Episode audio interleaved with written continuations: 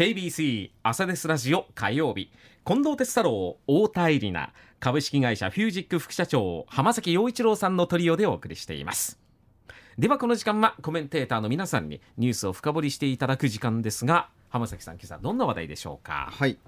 あの先日来、まあ、非常に大きなニュースになっている、まあ、NTT 西日本の子会社である NTT マーケティングアクトプロ CX とちょっと長いんですけども、うんと、まあ、NTT ビジネスソリューションズが、えっと、2023年10月17日のこれは、えっとあのまあ、会見というか、まあ、公表したんですけども約900万件の個人情報をあの、まあ、運用保証を担当してた元派遣社員が、えっとまあ、不正に流出させた、はい、まあ、そういうふうな、えっと、ところを明らかにしたということなんですね。これあの実は第一報は実は、えっと、この福岡が震源地というか発信地であの一番最初にあの福岡県が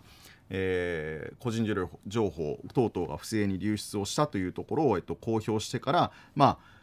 まあ、芋づる式にというわけではないですけども、まあ、いろんな、えっと、自治体そして企業がさまざ、まなところで、まあ、流出をしたというふうに言って、うん、で福岡県も実はですね、えっとまあ、あの他のエリアはですね数万件あるいは数千件なんですけども福岡県はあの14万件ということで、まあ、かなりの量の情報が、えっとまあ、流出をした。またプラス、えっと、企業においてもですね流出をしたというところになっているっていうのが、まあ、事件のまあ大きな概要なんですけども、まあ、具体的にどういうことがあったかといいますと、えっと、まずコールセンターっていう業務はあの、まあ、いろんな自治体とか企業が、えっとまあ、いろんなまあ、いわゆるまあ今回ですこの NTT マーケティングアクトっていう会社にですね、まあ、外注するんですよね、はい、自分たちでコールセンターの機材とスタッフを抱えることはなかなか大変なので、まあ、外注するわけなんですよね。でそこの外注されたコールセンターの会社は今度はまあまた同じグループ会社の、えー、システム会社にコールセンターのシステム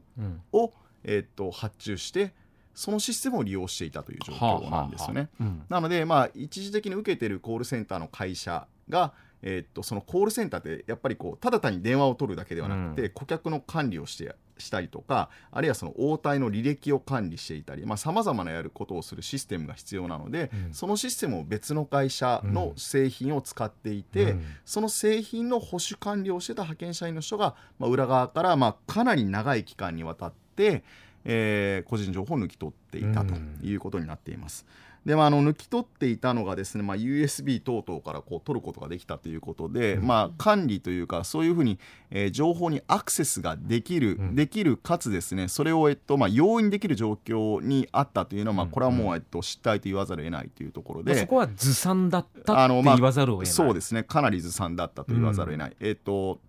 もう少し言うとやっぱそういうふうなものに携わる人というのはですね、少なくともやはりそのアクセスのログであったりとかそういうものも含めてですねえー、っとすることそのものを防ぐことはできないんです、なぜならば保守をしなければいけないので、うん、いろんなものにアクセスができないといけない、はい、でないと作業ができませんから、はいはい、ただ一方で、えー、っとそういったことをした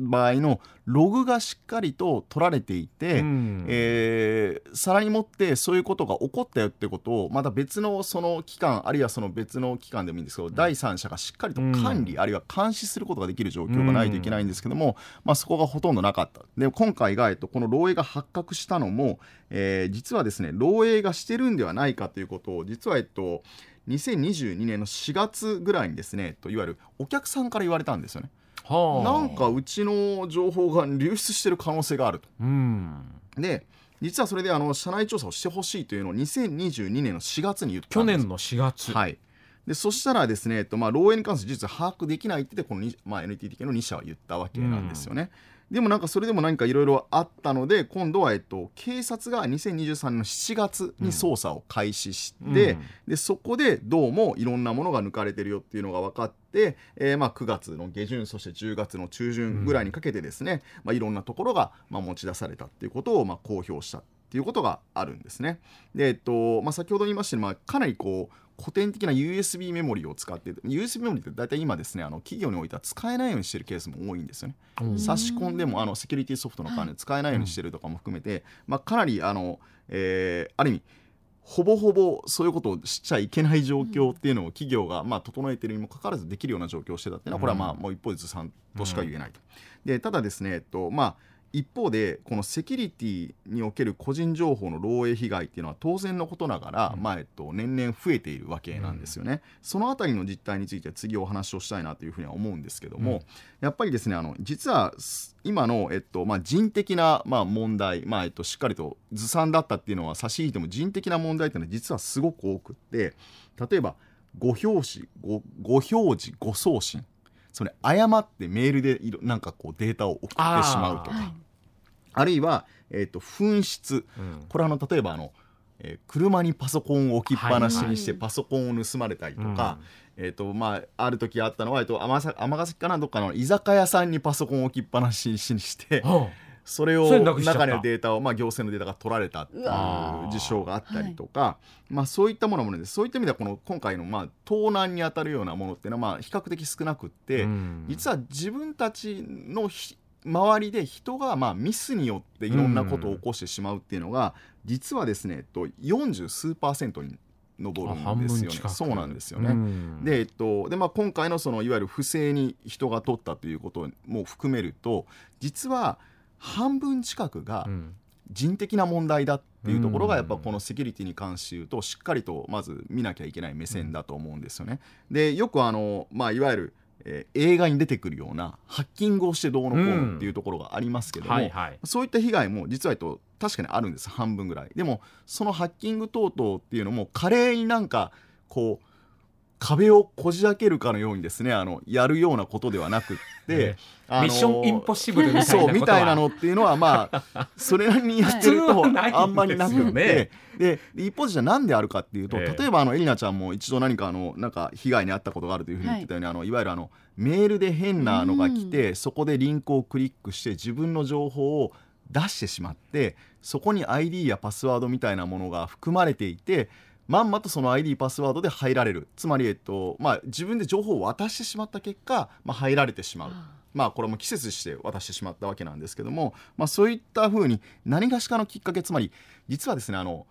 穴っていうのはですね自分とか自分の組織に実はあるっていうことを考えうん。るでもこの穴を防ぐことはできないんです。だってそこにアクセスしないと自分が何もできないわけですから、だからそのまずこれやっぱりこうセキュリティを考えるときに、えっと、そこを扱う人たちが実は、えっと、利便性とセキュリティのトレードオフを持って作業をしている。つまり、一番敵からするとこの使ってる周りにいる人たちを籠絡することが一番実はたやすい方法であるってことを実は 考えなきゃいけないんですよね。つまり人に対するうこれはちょっと非常にあのえっとなかなか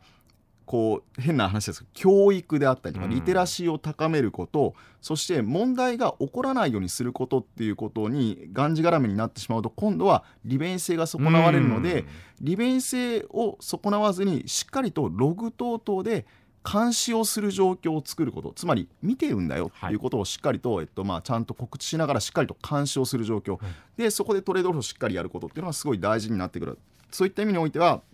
まあ、今回のケースの教訓としてはやっぱり改めてこのセキュリティっていうのを保つためにはこう人っていうものの、まあ、まずしないようにするっていう教育と、でもそれでもやっぱり当然する可能性があるあるいはと間違って誤ってどういう何かが起こる可能性があるので、その時に起こった時に素早く検知できる仕組み、っていうことが大事だっていうふうにあります。で最後にまあセキュリティの話で言うとですねあの鎖の輪っかの話がよく出てくるんですよね。は鎖の輪っかの強度って何ですかって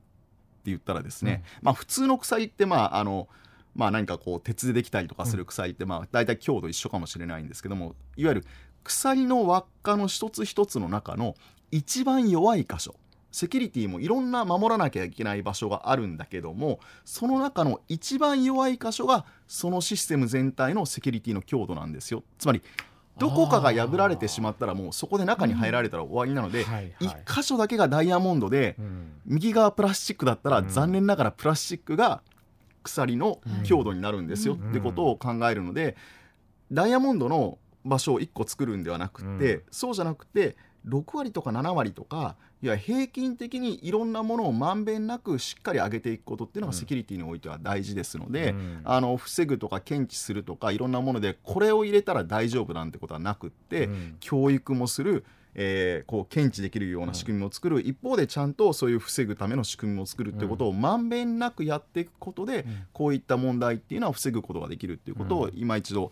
まあ、今回のケースもですね、まあ、これはかなりずさんだったってことと言わざるを得ないです、あのこれだけ簡単に情報が漏洩するような状況を作れてしまったのはずさんとしては言えないんで、まあ、論外としてもですねやっぱりセキュリティをやっていく上においてはですねまんべんなくいろんなセキュリティをちょっとずつ上げていく。これが実はすごく強度を上げていく一番の、まあ、重要なポイントかなというふうに思います。まあ、その点においては、まあ、これはですね、えっとまあ今後どうなるか分かりませんけども、まあ、ただ相当な罰則を強化するとかっていう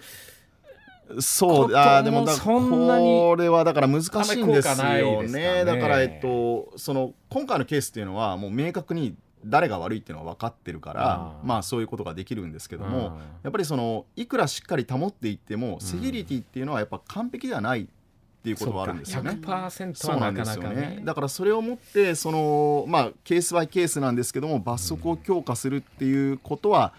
なかなかこう効果として得られるかどうかっていうのは難しいですよね。むしろそういったものがあるからこそ、今度は隠蔽をするであったりとか。っていうところにもつながりかねないのでやっぱこういう問題っていうのは起こりると起こった時に何を一番しなければいけないかって言ったら早めに公表することなんですよ、で被害を最小限にとどめるっていうことなので、はい、まあ、そういったところを促す仕組みの方がまあもしかしたらいいのかなというふうにも思いますけど、なるほどね、はい、はい。さあこのニュースを深掘りするコーナーなんですが KBC のポッドキャストでも配信をしています。途中聞き逃したという方それからもう一度聞きたいという方そちらでもどうぞ